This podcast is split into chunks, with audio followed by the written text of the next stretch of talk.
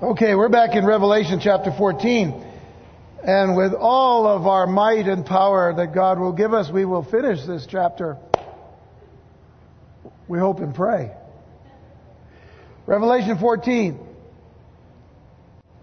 Okay. Nope, no water. All right.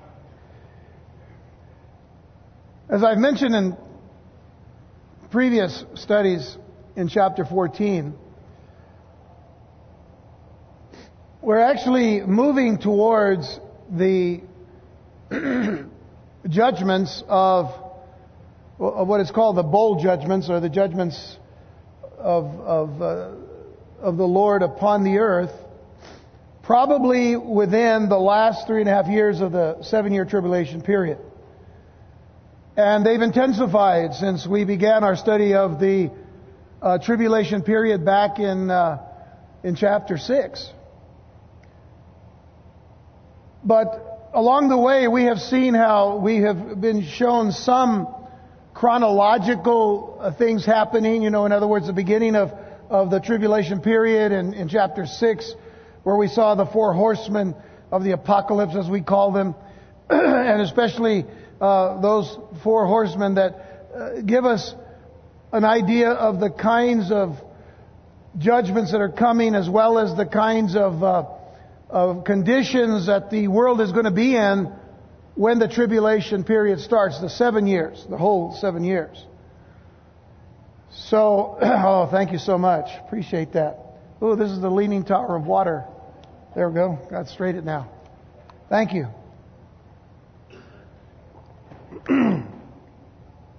and um, And so as, as we've seen along the way, at times we jump ahead and we see the intensifying things going on. So uh, now we're just pretty much focused on the last three and a half years.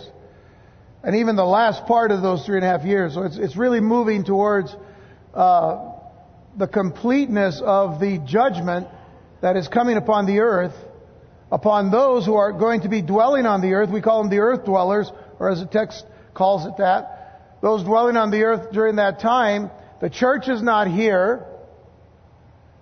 The church has been taken out. The believers of that time, uh, of the tribulation period, many of them have already died for their faith. And there will probably still be a few around because of that everlasting gospel that was preached uh, in verses earlier to where we are here in chapter 14, verse 14. So this is the scenario that we have. Uh, these are the things that we are beginning to see happening. And we're going to see happen. And so, as we begin in verse 14, there are more angels that appear, as well as the Son of Man. And we read that in verse 14, Then I looked, and behold, a white cloud, and on the cloud sat one like the Son of Man, having on his head a golden crown, and in his hand a sharp sickle. Now, You all know a sickle would probably be that kind of a blade like instrument that is uh, kind of in a half moon shape there, uh, very sharp, uh, used mostly for harvesting grains or wheats corns and all of that. Uh, but now this one is, is a divine sickle, as it were.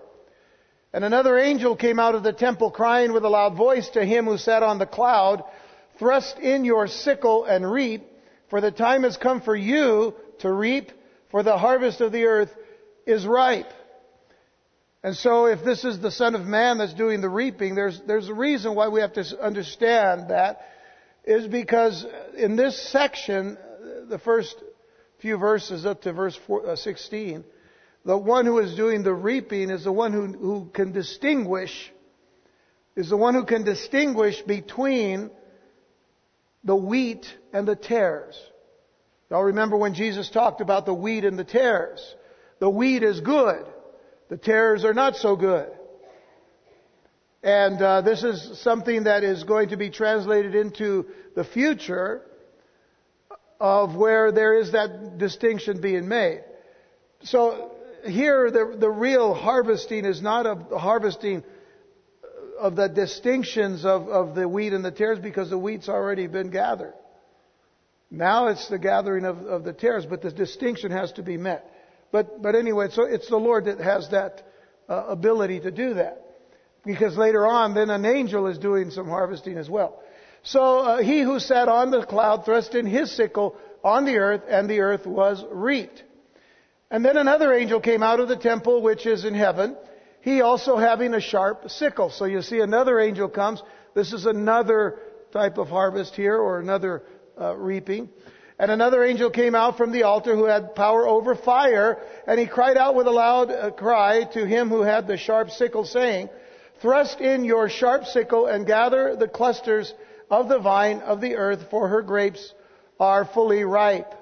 So the angel thrust his sickle into the earth and gathered the vine of the earth and threw it into the great winepress of the wrath of God. And the winepress was trampled outside the city and blood came out of the winepress up to the horses' bridles for 1,600 furlongs. Now we have to deal a little bit with distinguishing between what is figurative and what is literal. And the literals will be very important here, but so will the, the, the, figurative language. So we, got, we have to make certain distinctions there when we get there. I have a little map here. Uh, you can't see it real good, but I couldn't find any other kind of real good picture to put here, so I just put this map. But there's a reason for the map, uh, because it's kind of pointing to where Armageddon is going to be, and I'll talk about Armageddon in just a moment. Excuse me, but the 14th chapter of the book of Revelation as a whole deals with pictures of God's triumph and the Antichrist or the beast's defeat. And while it isn't a complete picture, of course, it is a reminder to us that the Lord is in total control of the last days and always maintains his sovereignty throughout. Now, the first part of this chapter the first part of this chapter, in other words, what we've covered so far in chapter 14, can be broken down into five different sections. Verses 1 through 5 uh, dealt with the 144,000 Jewish believers that were sealed in chapter 7. Uh, verses 6 and 7 dealt with an angel proclaiming the everlasting gospel, giving all those who will be present at that time the opportunity to hear and obey. Verse 8 dealt with the destruction of both the commercial and the religious Babylon. Verses 9 through 11 dealt with the eternal doom for all those who worship the beast, who receive his mark. And verses 12 and 13 dealt with the blessings that will be given to those who die in the Lord during the tribulation period. So as we conclude this chapter tonight, we will see the final judgment upon the earth and its inhabitants before the kingdom is established. And again, in a very general way, but nonetheless, this is what it's pointing towards. And the apostle John will illustrate this judgment for us by the picture of the harvest and winepress judgment. So notice there's a harvest judgment and a winepress judgment. We are coming to the close of the tribulation period now before John will pick up again with the bowl judgments. Now, the bowl judgments will be specific judgments what we're looking at tonight is more of the general uh, things that are happening from heaven to earth. Okay, in other words, they're, they're being set up in heaven for the judgment on earth. Uh, one word that I want to introduce you to, again, I, I'm sure you've heard it, is the word Armageddon. Armageddon. Har-Megiddo. Har-Megiddo. Where, uh, the, the arrow is pointing to Megiddo. There's a, actually a city that we go to in Israel uh, and, and I encourage you, uh, next January, a, a, year from this month, we're going to go back to Israel, uh, Lord willing. And, uh, but anyway, you get to go to Megiddo and you get to see this uh, large piece of uh, open valley that, where, where this final battle, as it were, and we'll talk about that much later in a few weeks, uh, is going to take place. You'll notice if you can read it, very small print, but it talks about Revelation 16 and, and 19 especially. And it refers to the last two verses of this chapter, even though the word Armageddon is not used. But this word has been, it's been accepted to symbolize the final battle of the nations. It is the beginning of the end as this day approaches for the earth dwellers. And many today are aware of the coming judgment, but they refuse to listen and they, and they refuse to look to the answer to their problems. See, everybody has problems today. Everybody in this room, we have problems. But we know the one who has the answers to all of our problems. His name is Jesus. And we come to Jesus, we bring him our problems, we bring him our, we bring him our burdens, we bring him our trials, and he, because he told us to come, he said, come unto me, all you that labor and are heavy laden, I'll give you rest. No matter what we're facing, we, we face all trials knowing that we rest in him who is the one who's taking care of us and taking us through every trial, every fire, every struggle, every, every flood, every storm, everything that we go through. But that's not the way it is in the world. The world does, doesn't want that answer. They want to find their own answers. And yet they're never going to find peace. True peace. We have. Jesus said, Peace I give you. Peace I leave with you. Not as the world gives, but I give you peace. Shalom, the, the Hebrew word for peace, is more than just a greeting. Shalom is the word that means wholeness, completeness, being held together by God Himself. So, people have problems. People will have problems in the tribulation, major problems in the tribulation, by the way. So many are trying to find their answer to all sorts of problems and all kinds of foolish things which will not save them, but will only lead them to their destruction. Because they refuse to look to the one who has the answers for life, who created us, the one who gave us life, the one who gave us breath. I want you to listen to the words of Jesus as he speaks regarding this final conflict. Somewhat, okay, but, but understand what he's saying. John 5 verses 22 and 23, he says, For the Father judges no one, but has committed all judgment to the Son. You see, it is the Son who is going to be the judge. And then he says that all should honor the Son just as they honor the Father. He who does not honor the Son does not honor the Father who sent him. That is why there is a major problem today when people say, Oh, I believe in God, but I don't think that Jesus is, is who he says he is. Well, then you're really off the mark. Because the scriptures are very clear that Jesus is the express image of the Father. And you cannot separate the Father and the Son. You can never separate the Father and the Son. In fact, you cannot ever separate the Father, the Son, and the Holy Spirit. Because it's one God in three persons. But then a couple of verses later in verse 26 it says, For as the Father has life in himself, so he has granted the Son to have life in himself, and has given him authority to execute judgment also, because he is the Son of Man. Now, have we not seen the term Son of Man here in the, in, in, the, in the passage we just read in Revelation? Do not marvel at this, for the hour is coming in which all who are in the graves will hear his voice and come forth. Now, all who are in the graves is, is the right word. All in the graves. Those who have done good to the resurrection of life, and those who have done evil to the resurrection of condemnation. Because there are people who have died in their sins, refusing to accept the truth of the gospel of Jesus Christ, refusing to accept the God who created them. And then it says, I can of myself do nothing, as I hear I judge. Now remember, this is Jesus in, in his earthly state, yet he is all God. But he volunteered to come and volunteered to listen to the Father. In a sense, he lowered himself. You've seen that phrase in the scriptures, a little lower than the angels, but that doesn't mean the angels are higher than he is. He came and took on himself flesh, just like us.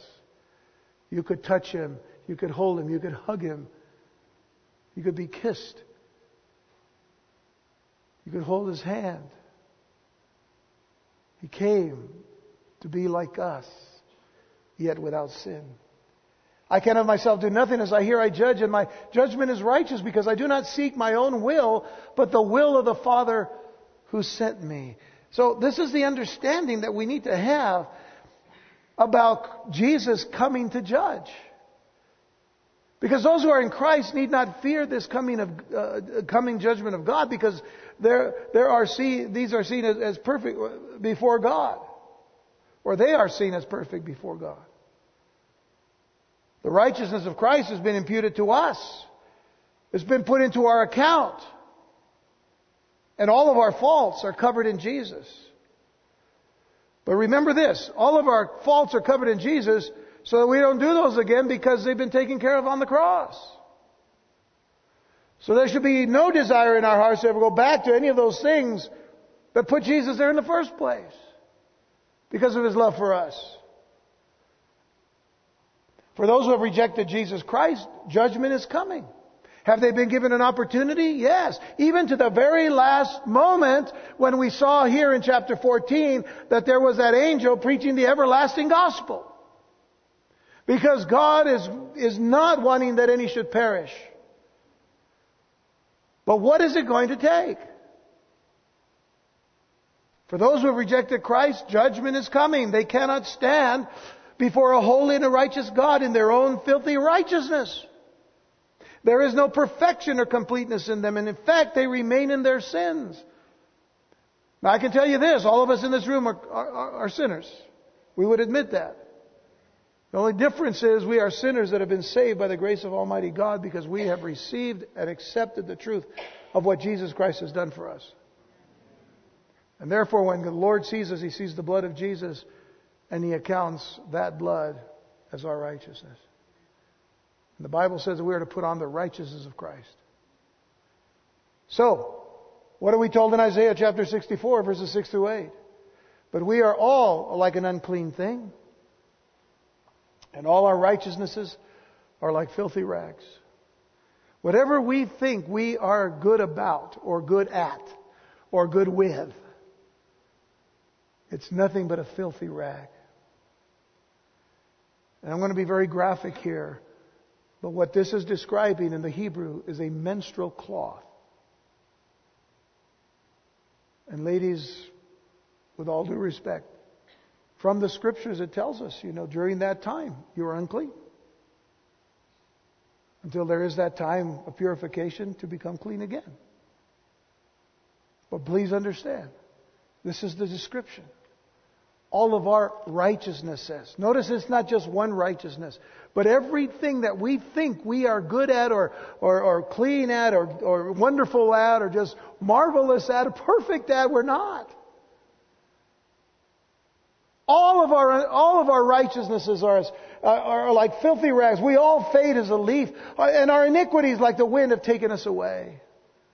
And there's no, ho- there's no one, I should say, who calls on your name, who stirs himself up to take hold of you. Now remember that this is the word given to the children of Israel. For you have hidden your face from us and have consumed us because of our iniquities. But now, O Lord, you are our Father. We are the clay and you are our potter. And all we are the work of your hand. All we are the work of your hand. We are the work of God's hand. We have to come to grips with that understanding. Even now, as we're looking ahead to the coming of the judge, who is Jesus Christ. What we will see later is that the Battle of Armageddon is the climax of the tribulation period for the unsaved. It is a battle they cannot win, even in death. Jesus Christ will judge them in his righteousness, and their final destiny after the thousand year reign of Christ on the earth will be the lake of fire. A place of torment, eternal torment, and a place of separation from God. Folks, I did not make the rules, but my knees shake at them.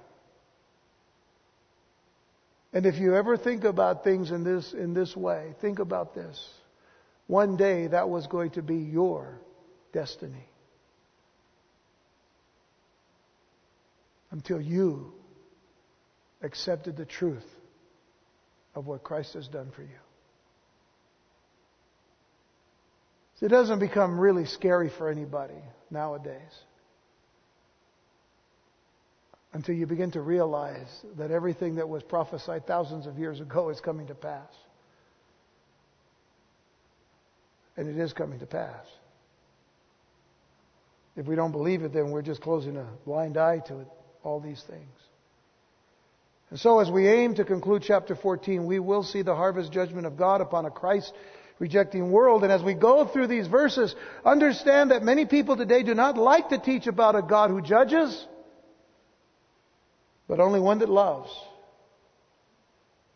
But we must look at both aspects of God. For God's love is, is rich and deep, isn't it? Can we not say amen to the fact that God's love is rich and deep? we, we can, because we've experienced it. God's love is rich and it is deep, but also His judgments are righteous and they are complete. And in fact, they will be complete. Let me quickly give you an example of what I mean about people watering down the truths of the Word of God so as not to offend people. There's one pastor in particular, but he represents many. He's from Glendale, Arizona, who recently concluded this. He said, People today aren't interested in traditional doctrines like justification, sanctification, and redemption. End quote. He says people today are not interested in traditional doctrines like justification. Well, by the way, would you, would you mind reading the book of Romans that teaches us all about justification by faith in Christ? what about sanctification? All throughout the scriptures, we're taught how we are set apart for the work of God. And redemption itself. Is Jesus not our Redeemer? If we didn't need a Redeemer, then why do we call Him Redeemer? Do you understand the foolishness of a statement that says that people aren't interested in traditional doctrine? Listen, I want you to know where He is leading them. He's leading them to a God of love, who, of love who does not judge sin, and thus we don't need to be saved. That's really the direction of that kind of teaching. That's what it sounds like to me. And yet, this is what Jesus himself said. Are you ready? Mark chapter 1 verses 14 and 15. Now after John was put in prison, Jesus came to Galilee preaching the gospel of the kingdom of God. He's preaching the good news of the kingdom of God. And notice what Jesus said. He said, the time is fulfilled and the kingdom of God is at hand. And look at that underlined word. Repent. For the kingdom of God is at hand. He says, repent and believe in the gospel. Repent, turn from your wicked ways, and believe, trust in the good news of Jesus Christ. Would we need to do that if we didn't need to repent? Hello?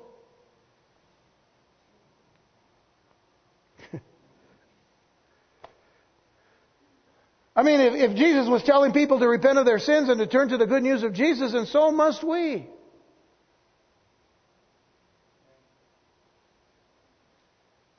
We must tell people not only of God's rich, deep love, but since He is a holy and righteous God, He must and will deal with sin, and we need to let Him know that. Somebody let us know that. That is the reason for the cross. If justification, sanctification, and redemption are no longer important, then the cross of Jesus Christ was unnecessary. Can you imagine that? And so, with this in mind, let's dig into these last few chapter, verses of chapter 14. Yes, we finally are getting there. Let's look at verses 14 through 16. Then I looked, and behold, a white cloud, and on the cloud sat one like the Son of Man, having on his head a golden crown, and, a, and in his hand a sharp sickle. And another angel came out of the temple, crying with a loud voice to him who sat on the cloud, Thrust in your sickle and reap, for the time has come for you to reap, for the harvest of the earth is ripe. So he who sat on the cloud thrust in his sickle and on the earth, or sickle on the earth, and the earth was reaped. Now, the time that is being described in this passage co- coincides actually with the sixth trumpet and the sixth bowl judgments. The sixth one. The gathering together of the nations of the world for judgment. The gathering of the nations for the world, of the world for judgment. And the one sitting on the cloud, of course, is Jesus Christ. Why? Because he's called the Son of Man. The presence of clouds. Very quickly, because we've talked about this in time past. But the presence of clouds in this vision signifies and represents the presence of God. It is also significant that Christ is wearing a crown, but it is a Stephanos, Stephanos, a victor's crown. which is a reminder that Jesus has been victorious in redeeming not only man, but this earth back to himself. Thus, it is Jesus who steps forth to issue judgment with his sharp sickle. And again, when we look at this harvest, uh, harvest judgment, it is a judgment of distinction. In a sense, there is the dividing of the wheat and the tares, as I mentioned earlier, and it is the Lord who alone can, can know the heart of everyone who is a, who is part of the wheat and, part, and, and those a part of the tares. Uh, keep that in mind in just a moment. We'll kind of refer to it again. But the harvest that is, this passage speaks of is not the gathering of the good wheat into the barn, but rather the crop of tares, the weeds, or the false grain, as it were. And certain prophecies in the Hebrew scriptures fit this case. For example, Jeremiah 51 verse 33, it says, For thus says the Lord of hosts, the God of Israel. The daughter of Babylon is like a threshing floor when it is time to thresh her, yet a little while and the time of her harvest will come. The threshing floor, of course, is, is that which, which uh, allows the, that which was, was, was harvested to, to be uh, broken up so that you can get the good out of it, and then the rest was, was actually to be uh, destroyed or burned. But uh, all of Babylon is, is like the threshing floor. God is just going to come and thresh the whole thing. And really, there's not going to be any good to be found. Joel chapter 3, verse 11. In this prophecy, it says, Assemble and come, all you nations, and gather together all around. Cause your mighty ones to go down there, O Lord. Let the nations be wakened and come up to the valley of Jehoshaphat, for there I will sit to judge all the surrounding nations. Put in the sickle. Notice the same wording. Put in the sickle, for the harvest is ripe. Come, go down, for the winepress is full. Here in this verse, you see both types of judgments that we're dealing with tonight. Uh, for the winepress is full, the vats overflow, for their wickedness is great. Now, what we are needing to understand and to accept is that the world is growing more and more wicked each and every day that we await the return of Jesus Christ until the point where the Lord will step in to thrust his sickle and reap this ripe harvest. Now, the word ripe is very important for us to understand. The word ripe in verse 15 means this. It means dry, withered, and overripe. Dry, withered, and overripe. It is, is, a certain Greek word that means dry, withered, and overripe to the point of being rotten. Some of you guys that, you know, used to be in athletics and, you know, after a game or after a practice and you went into the locker room and some guy was in there that didn't smell too good, man, you, what did you him? Man, you sure smell right. Uh, don't mean that you smell, you know, uh, it had that kind of connotation. Man, you smell pretty bad, pretty rotten, you know. And so that's the understanding of this word. The harvest is ripe. In effect, this world will have grown rotten. It will have grown dry and withered. It's getting there, isn't it? This is a tremendously wicked world we're living in already. Just like in the days of Noah and Lot, as we learned this past weekend. Well, there's another thing. When, when a harvest is rotten or ripe, it is useless. It is useless. In other words, this world will have grown rotten, dry, and withered, so much so that it will be ready for the divine harvest.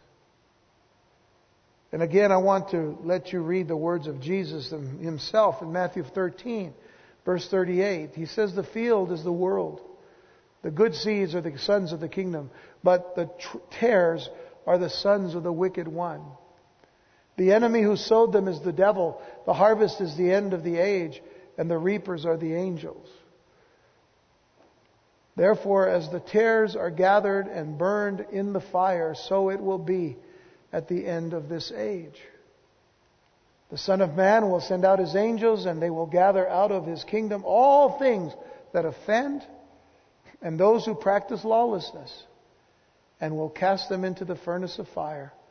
There will be wailing and gnashing of teeth. And this is so, so uh, painful. But, but these are the words of Jesus. And I refer to something I said on, on Sunday, but these are the words of Jesus, meek and mild. Really? How about Jesus, the righteous one? Jesus, the just one? Jesus, the one who came the first time not to judge but to save, if people would only believe. And he says, I'll come again. And you go, you go out and you tell people about me. That they might come to salvation. And I'll redeem them. I'll buy them back from the wicked one.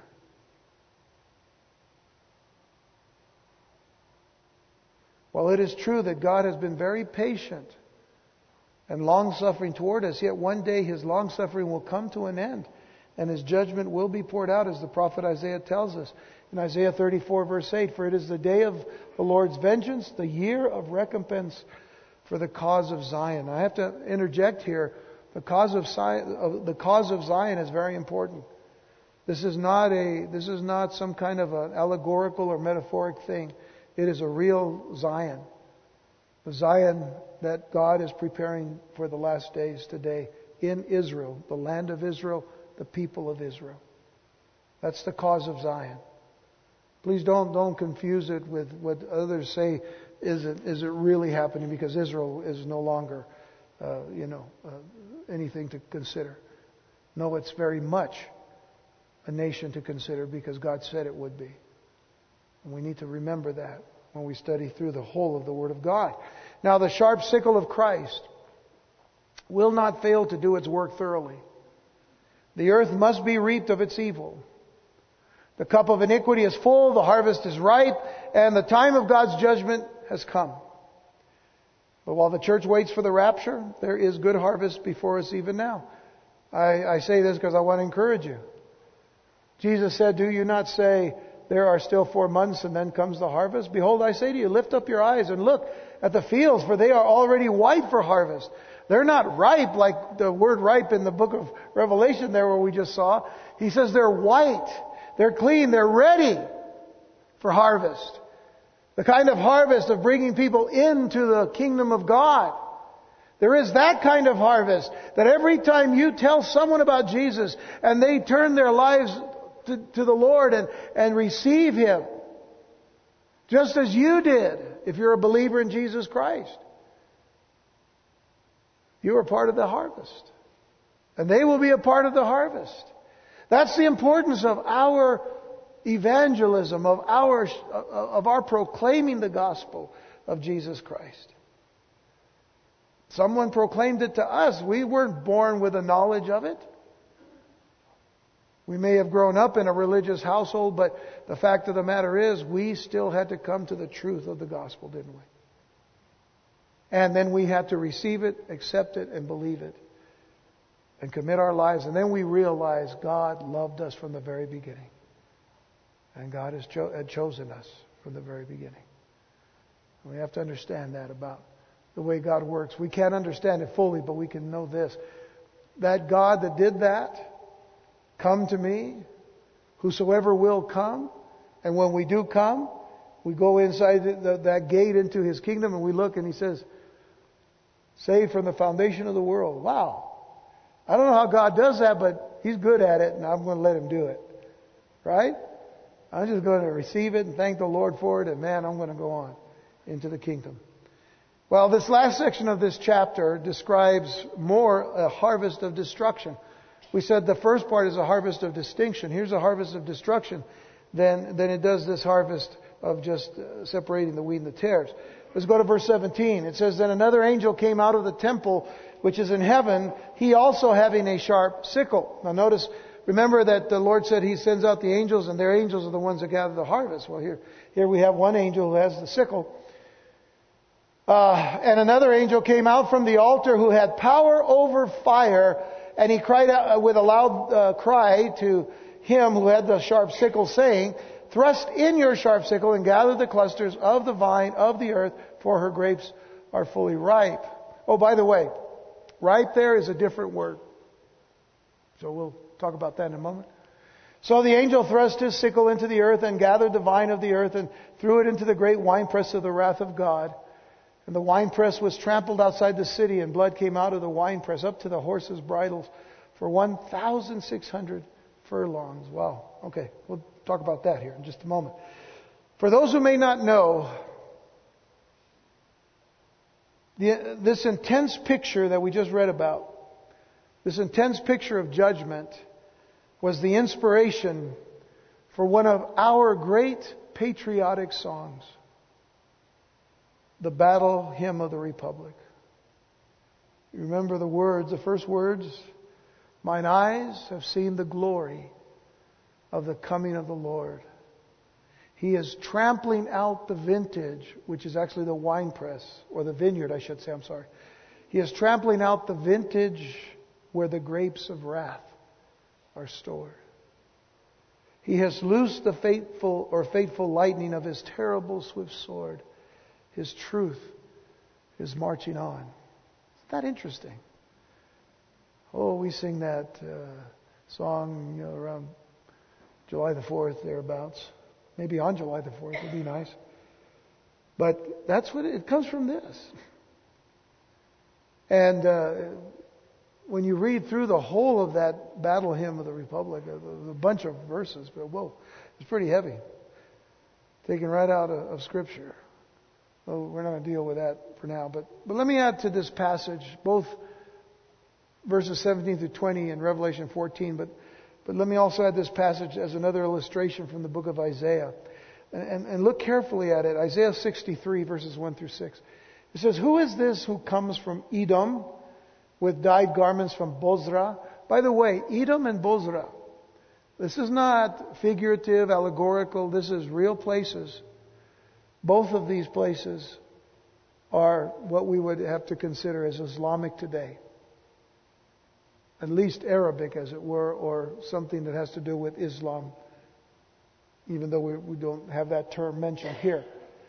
It says, This one who is glorious in his apparel, traveling in the greatness of his strength. Who is this who comes? I who speak in righteousness, mighty to save. So the description is this is the Lord. This is the arm of the Lord who is Christ himself. Now notice this. Why is your apparel red and your garments like one who treads in the wine press? There's a word that we just read in Revelation 14. I have trodden the winepress alone, and from the peoples no one was with me. For I have trodden them in my anger and trampled them in my fury. Their blood is sprinkled upon my garments, and I have stained all my robes. For the day of vengeance is in my heart, and the year of my redeemed has come. I looked but there was no one to help, and I wondered that there was no one to uphold. Therefore, my own arm brought salvation for me, and my own fury, it sustained me. I have trodden down the peoples in my anger, made them drunk in my fury, and brought down their strength to the earth. This, this is quite a picture of the righteous anger of God in judgment and of Christ who is the judge. This should, this should wake up anybody that is wondering where they stand in life today. It's better to stand with the Lord who is our God, who loves us with an everlasting love, who loved us so much that he sent his only begotten Son, that whoever believes in him should not perish, but have everlasting life. There's some perishing going on here. It's awfully heavy to listen to, but it's the truth of the Word of God. How much do we have to listen to? How much do we have to read? How long will it take for some people to get the understanding that if they receive and accept the truth of Jesus Christ dying on the cross for us, they will have life everlasting and avoid all of this for eternity. They will be with God and with Christ in light, in love. So, we ourselves look and we say, oh, thank God. Because this is just too heavy. I, I, I want to tell you this. This is really more important than Denver and Seattle. So you know what I'm talking about? This coming Sunday, the Super Bowl. I'm not telling you not to watch. I'm just telling you there's, there's some things that are more important than what people are making important today. Here we see the wrath of God linked to a wine press. In those days, men would go into the wine press barefooted to tread out the grapes. Just like you remember Lucy and that one Lucy thing, I talked about it. Yeah. But they treaded out, they tread out the grapes, which were, by the way, ripe or mature. They were mature grapes. In other words, they were full of fruit and juice in them. They weren't dry or withered or rotten. So there, there's two words, in, in, English one word, ripe and ripe, but in, in the Greek they're two different, totally different words.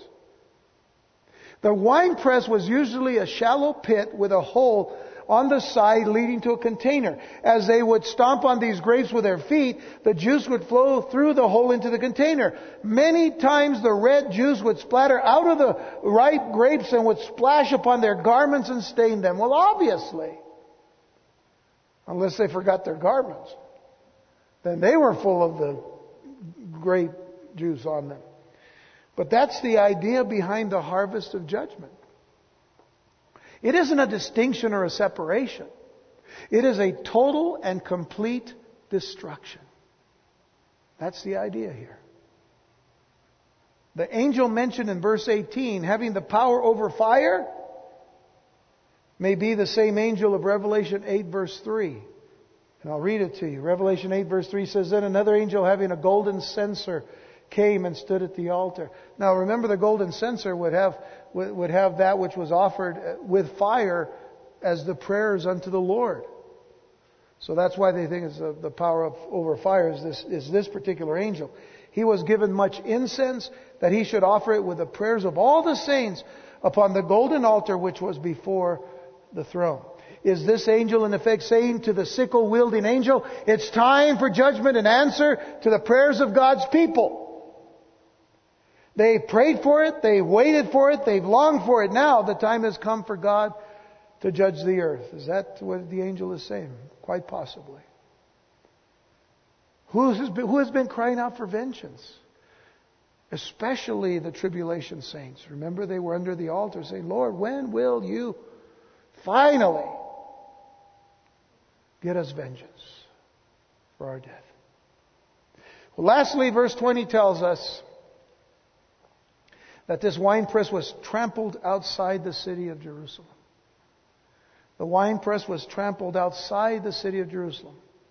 In chapters 16 and verse 19, we'll read about the Battle of Armageddon, in which the nations of the world will come against Jerusalem in an unsuccessful attempt to destroy her and to kill her people. How many times have the Jewish people been, uh, have, have uh, people, have, others tried to kill them off? Many times, many times. It's going to happen again. The sad thing is, even in the book of Revelation, as we will see later, there is a number already given. We already talked about it once. A number of given of how many people are going to die in the land of Jerusalem or uh, land of Israel itself. But the measurement that is given, this 1,600 furlongs, is roughly the length of Israel from north to south uh, from the Jordan Valley down to Edom. It's about uh, 200 miles. This battle will not be much of a battle, by the way. It will end up becoming God's winepress.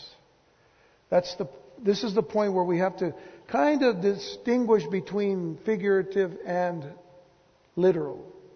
The literal is the most important. Armageddon. The picture in verse 20 is a shocking image of judgment. So think about that. Our task in these last days is to witness Jesus Christ and His gospel, to witness the Word of God. The world must hear His message of salvation, and we must proclaim it to the uttermost parts of the earth. There's not a lot of time left till all of this is going to happen. We were told back in the early 70s that we should get ready because Jesus was coming. Things were happening in the world that people started taking note of in the Bible and they started realizing, hey, there's an Israel again. As a matter of fact, when Israel rose up in 1948, May 15, 1948, as a nation acknowledged by the United Nations, barely, but when they were acknowledged as a nation, people had to start taking note of something happening biblically. And so here they were trying to exist as a people in the land, not scattered throughout the whole world, even though many of the Jews were, actually at the beginning, they were mostly scattered throughout the whole world, and then they started coming and, and started repopulating Israel, the land. But then they had those major wars. 1948, the day after, they started having to do everything to stay in existence because they were surrounded by all Arab countries that did not want them. And, and they even had leaders who said that we're going to drive them into the ocean, into the Mediterranean Sea. But they survived. That another conflict in 1956. And then in 1967 was a six day war. Read about it, learn about it. A few years later, 1973, Yom Kippur, on the day of Yom Kippur, the day of atonement, they put their guard down, and the Syrians and the Egyptians planned to attack them on their most holy day. And they lost a lot of people, but they rallied, they gathered their troops together, and in fact, they pushed their enemies out. Do you think it did it on their own? They were, they're so much smaller than all the other nations. Do you think they did it on their own or was God's hand upon them? Think about it. When a whole division of tanks come down from the Golan Heights down into the areas where the, the, the kibbutzes were, and it was only one Israeli tank that was taking care of them all, what do you think? Luck? Or was it the hand of God? They not only drove Syria back, they took over the Golan Heights, Israel did. You get to go to the Golan Heights. This is a commercial, by the way. You get to go to the Golan Heights if you go to Israel with us in January. You get to go there. You get to see it. You'll see tanks along the way. They keep them there so you can see the tanks that were destroyed by the Israeli army that was just caught by surprise, but they, they rallied. They got together and did what they needed to do. all this time, they've had a few friends, but they're losing friends. And we're getting very close. No matter what, even our president said last night in the State of the Union, oh, you know, we are, you're going to be behind Israel. Well, that would be nice if you would just talk to them like they're our friends. Be careful about how you deal with Israel because it's God's people. My goodness. That's what's wrong with politics today. It's not about politics. It's about prophecy. It's about the fulfillment of it. And God has fulfilled it and is fulfilling it now. Because of this, our task is to preach the gospel of Jesus Christ. Our task, and I had this part of my commercial, our task is to go and support Israel. That's what we do when we go. We support the people of Israel. We stand with them because we know they're there because God wants them there. And we cannot have this futuristic view of the scriptures without Israel being there. Well, they're there. So what do you say? Let's go. Let me close with two verses in Psalm 126. Those who sow in tears shall reap in joy. He who continually goes forth weeping, bearing seed for sowing, shall doubtless come again with rejoicing, bringing his sheaves with him. We also are to bear seed for sowing. We also are to be a part of this wonderful harvest. Have you sowed in tears? Will you reap in joy before the great day of the coming of the Lord?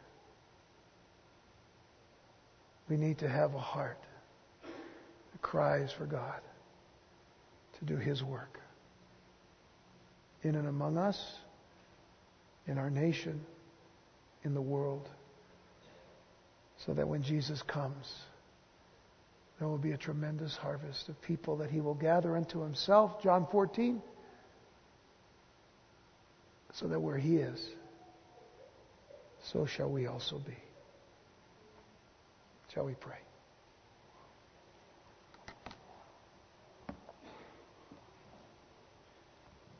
Lord, we are at times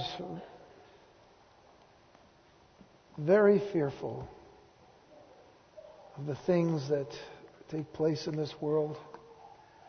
Sometimes, Lord,